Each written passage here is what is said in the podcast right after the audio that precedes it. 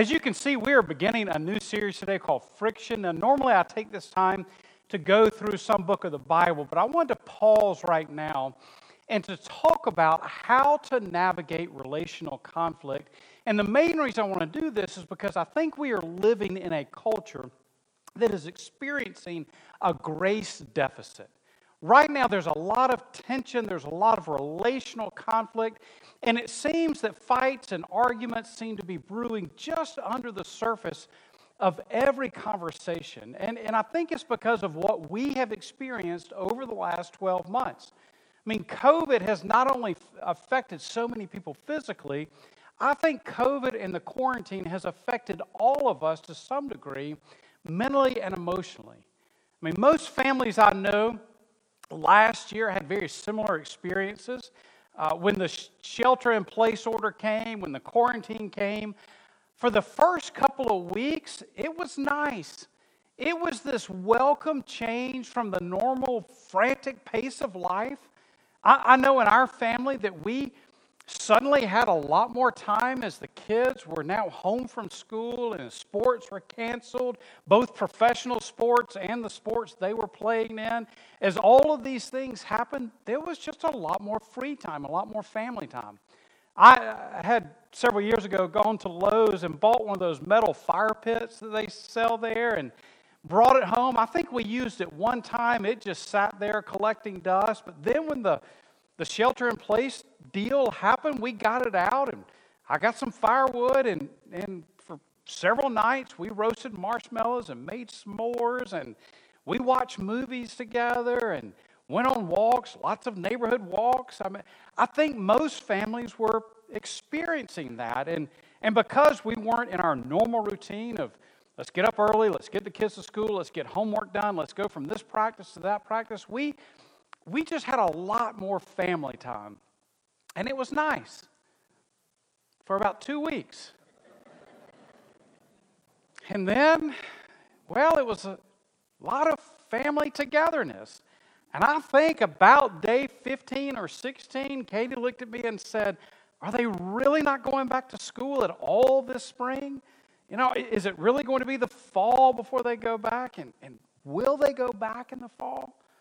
I think a lot of families had very similar experiences. And after a while, there was just a little too much family closeness. In fact, a while back, I came across an article uh, that was uh, part of a radio program that WABE in Atlanta uh, did. They are an NPR station. And in that program, here's what they said Police departments nationwide are reporting that domestic violence cases are on the rise amid coronavirus shelter in place orders. Now, pause there for just a moment. I want you to get the, the sad irony in this statement. Uh, they are saying that as people are forced to stay at home and be with their families, that it's so hard, so difficult, that these families are resorting to violence. An Atlanta Police Department spokesman told WABE's Morning Edition that there was a 36% increase in reported domestic violence incidences, incidents from March to April. And from what I understand, this number only went up. As people were ordered to shelter in place, there was more quarreling, arguing, and ultimately violence. I think we are living right now in a grace deficit culture. You, you, take all the stuff that happened with the quarantine and COVID, and you couple that with everything we experienced last year the economic uncertainty, a very contentious presidential election, the riots and protests. You put all of that together, and our culture is ready for a fight. There seems to be friction brewing just underneath the surface. People are ready to be offended. You say the wrong thing, and I will blast you on social media if I have to, or to all of my friends. There is this grace deficit, and there is this tension and friction in our culture. Now, I say all that not to depress you, but to give you this encouragement. As followers of Christ, this is an opportunity for us to be a light in the darkness. This gives us an opportunity to show grace where grace is not being shown. This gives us the chance to show a lot of love in situations where there is a lack of love. I, I know there's always going to be conflict. We cannot avoid conflict in this world.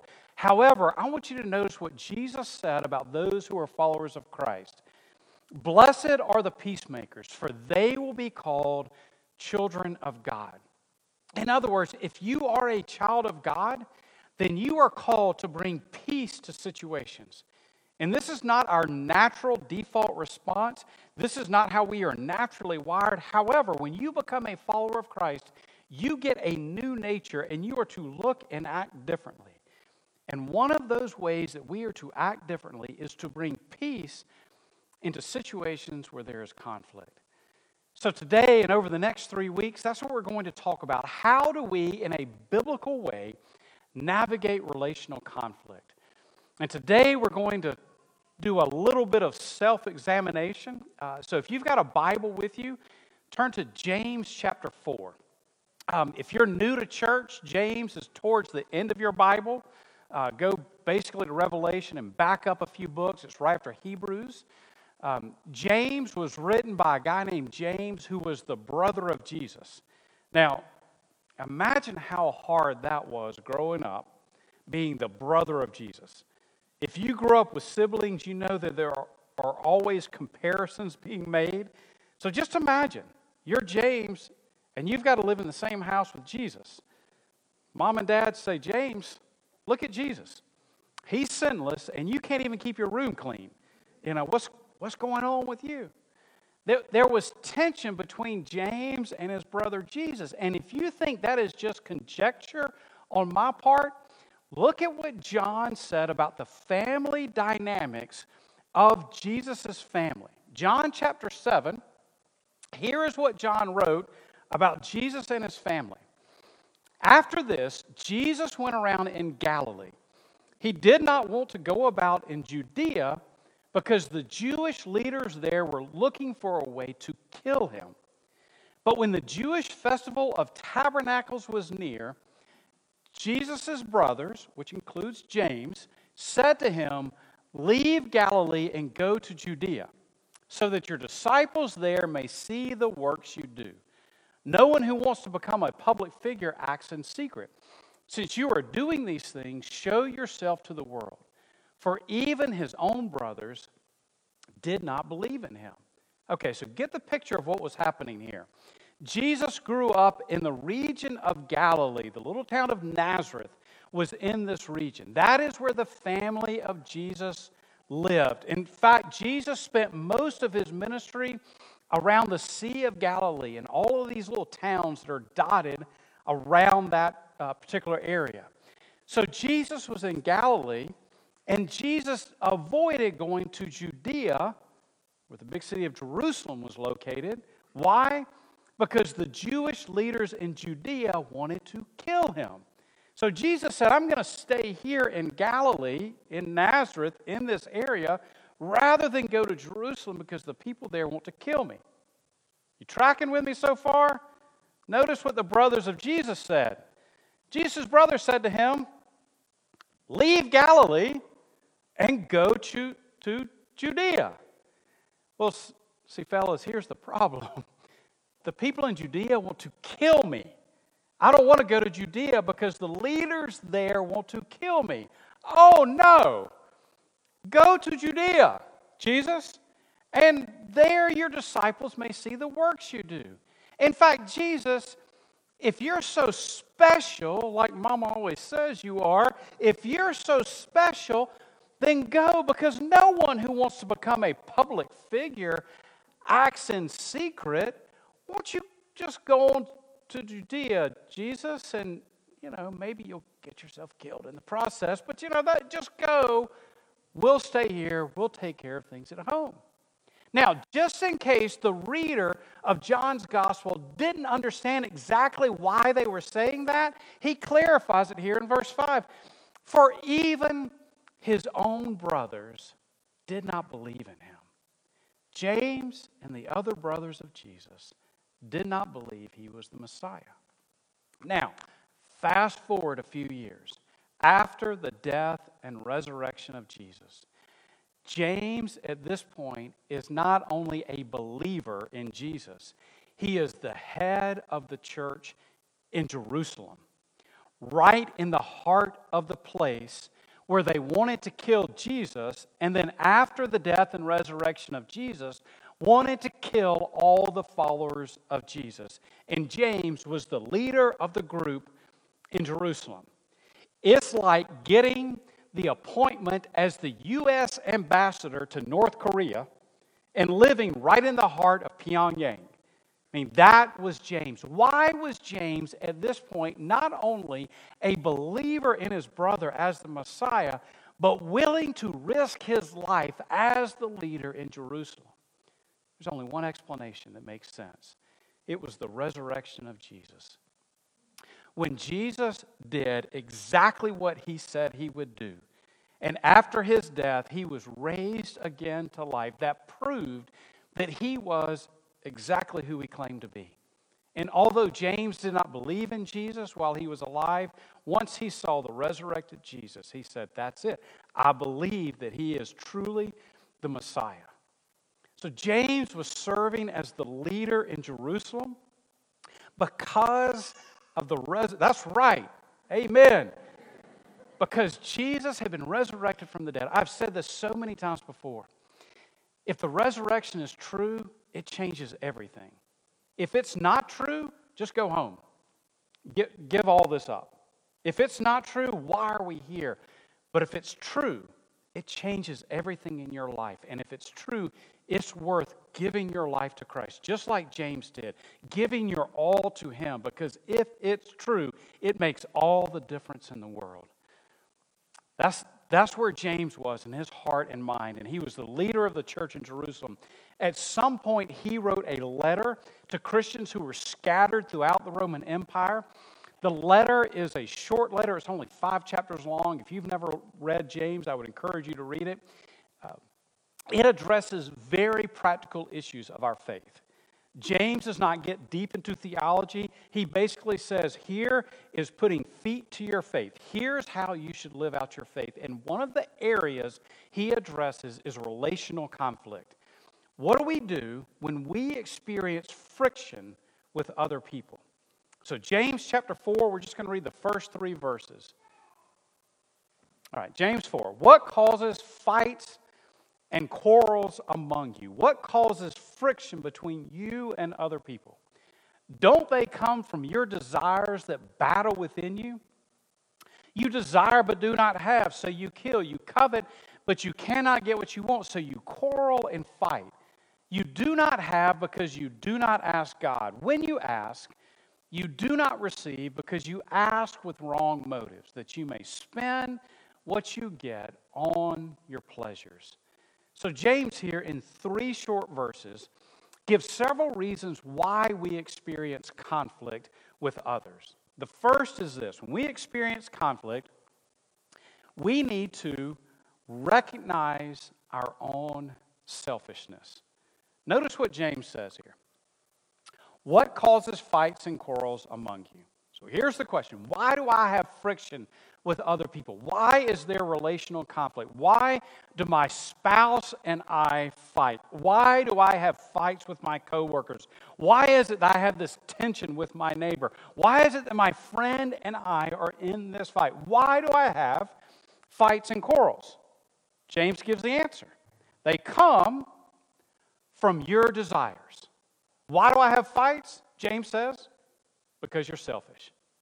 No, James, wait a second. You are way off here, James. That's not it at all. James, it's not my fault. No, James, it's not my, it's his fault.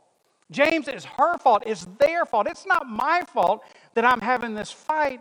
James, you, you, you're way off base. In fact, James, I can tell you that I have figured out a perfect solution so that I will never have to have fights with anyone ever again. If everybody would just do exactly what I want them to do all the time, then I would never have fights with anyone. James says, Exactly. You're exactly right. You have selfish desires, And when your desires are not met, you get upset and you quarrel and you fight because you want to get your way. Now, if you're fairly new to church and you're just here and checking everything out, first of all, thank you for being here. I'm glad that you're here. But if you're not sure that you really believe in Jesus and you're not sure that you believe the Bible and you're just you're just questioning everything right now, here's one place where I'm pretty sure I can get you to agree with me. The Bible says that we are all born as selfish sinners. And you may say, I'm not sure if I believe the Bible, but I bet you you believe in this principle. Um, why is it that you do not have to teach a two year old how to hit another two year old? Why is it that you do not have to teach a two year old how to lie? If we are all born good but corrupted by our environment, then why is it that naturally that kid will hit another kid. Now, if you say you're not sure if you believe that we are born as sinners, here's what I want you to do. I want you to go and volunteer in our preschool ministry in the 2K class. In fact, you don't have to volunteer. Here's what I want you to do I want you to go to a 2K class, and I want you to just stand off to the side and observe. Take notes if you want to. Just watch all these little sinners interact with each other. I mean, you may say, well, you know, they're so sweet and they're so innocent. Just wait a while. Just watch. In fact, at some point, you'll see something like this two boys, one truck. What happens? There's a fight. Boy number one has the truck. Boy number two wants the truck. Boy number two takes from boy number one the truck. Boy number one's not happy. Why? His desires aren't being met, his wants aren't being met. So boy number one pulls back on the toy from boy number two. Then what happens? Well, his desires aren't being met. So what happens? Well, eventually, at some point, one of them's hitting the other one, and the other one's going to the teacher crying. Now, what you see here in a picture like this is a microcosm of what we all experience in life. When we do not get our way, when our wants and our desires aren't being met, that will bring about friction. That will bring about relational conflict. James says the first thing you've got to do is to examine your own selfish desires. Recognize that you are a sinner. Recognize that we are all selfish sinners. Okay, that's number one. Number two is to reject my default response. So here's what James says. Verse 2 You desire, but you do not have, so you kill. You covet, but you cannot get what you want, so you quarrel and fight. So James here uses some pretty extreme language. You desire, but you do not have, so you kill. James, who are these people that you're writing to? You know, who are these individuals who are having these fights and having these arguments, and they're getting to the point that they're so upset that they're committing murder? James, that sounds a little extreme. And then he says, Well, but some of you, you don't get what you want, and so you just covet. You're, you're jealous. You sit around and you grow bitter because you're not getting your way. James, what situation are you describing here? I think what James is doing is pointing out that all people typically have one of two default responses that we naturally exhibit when we do not get our way. Default response number one is this it is to attack. This is the two year old who, when the truck is taken from him, he pops the other two year old. He, he attacks. He, he wants to win by force to get the truck back. Now, as adults, we normally, normally, normally do not respond initially the same way a two year old does. We have a progression of responses that we follow when this is our default response. So the first is to verbally manipulate. So we get in a fight, we get in an argument. The first thing that we do when we go on the attack is to, like a lawyer, defend our case. We spin, we manipulate, we wait for the jokes, please. I need all the help I can get. And we will use very extreme language, like you always, you never. And we will just spin the argument as best we can to paint a picture that we are right and the other individual is wrong. We will paint a picture of them as a bad guy.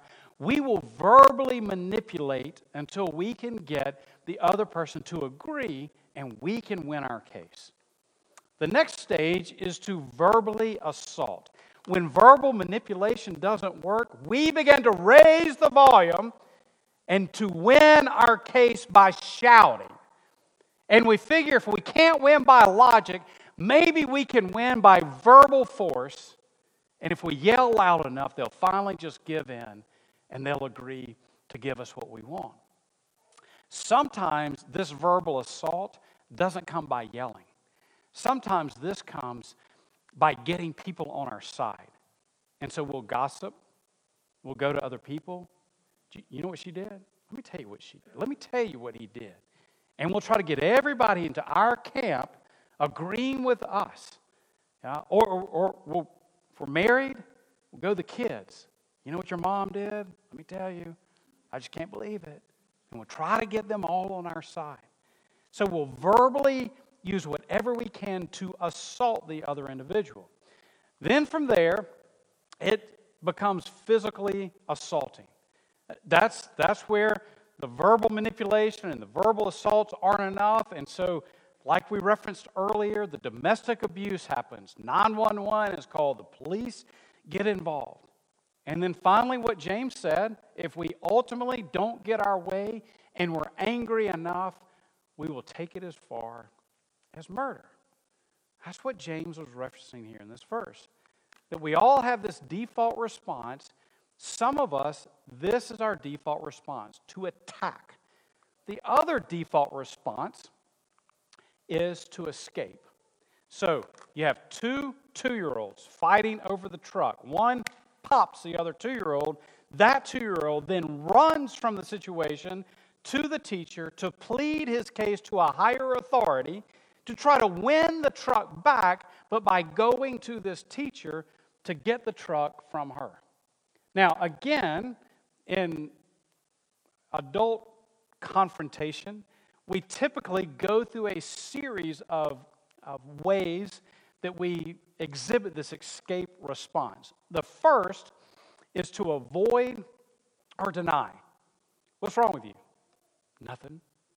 Are you, are you sure? Doesn't sound like nothing. Kind of sounds like something. It's nothing. It's nothing. I'm fine. I'm fine. I'm way fine. I'm fine. Leave me alone. Are you sure? No, there's no problem. I'm telling you, there's no problem. I, am just, I'm, I'm not, I don't want to talk about it. Now, in marriages and in the workplace, this is typically the place where someone who avoids or denies the problem can actually take some small issue and they allow it to grow. They make it become a big issue because they won't address just the small thing that needs to be addressed.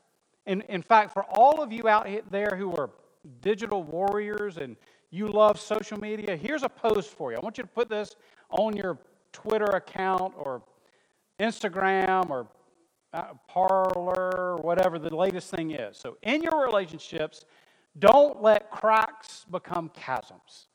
Hashtag friction, hashtag Northway Macon. Go ahead and post that.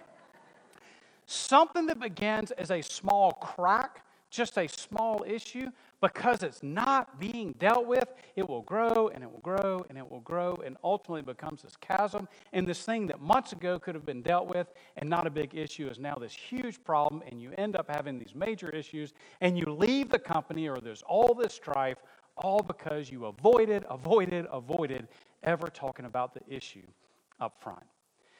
So the first is to avoid or deny. The second is to inwardly sulk. This is where you just become bitter and you sit around and in your mind you have this argument with that individual over and over and over. And in your mind, when you have those conversations, you always win, right?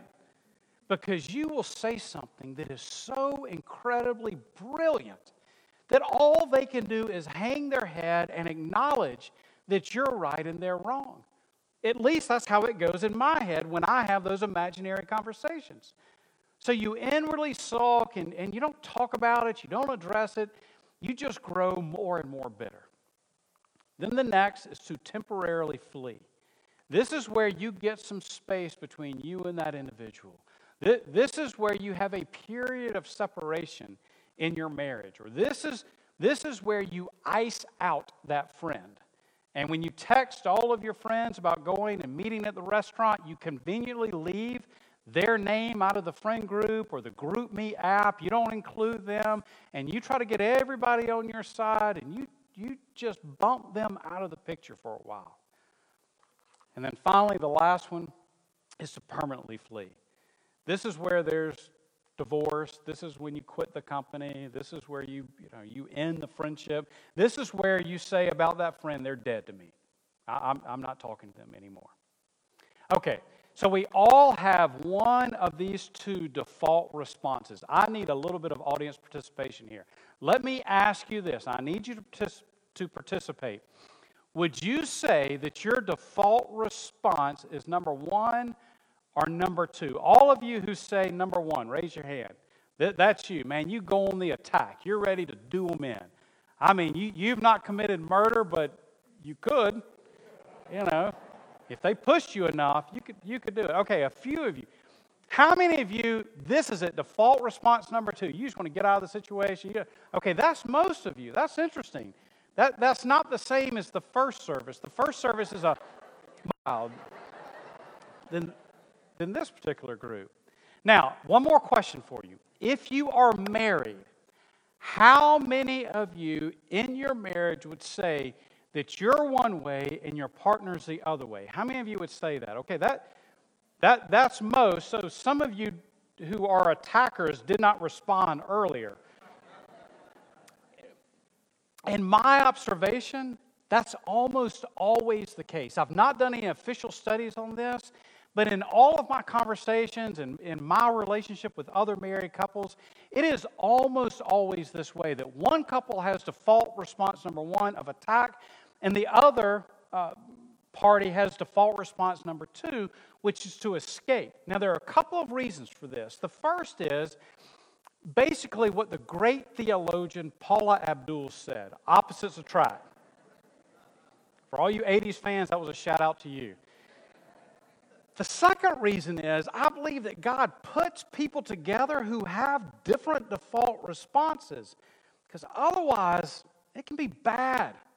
If both of you have default response number one, you need to have a lot of Jesus in you because that can get ugly fast.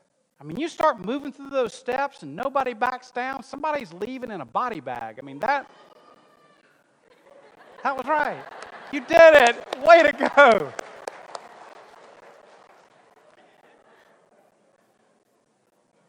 Where are we? Back up here. Number one. Number two. So if you're both number two, what happens? You just don't talk. I mean, it gets to be a cold winter in your house. So typically, God puts people together that have different responses. The point is, we all have a default response. We need to recognize that default response and reject it in favor of a biblical response, which is what James talks about next. Okay, so let's go back.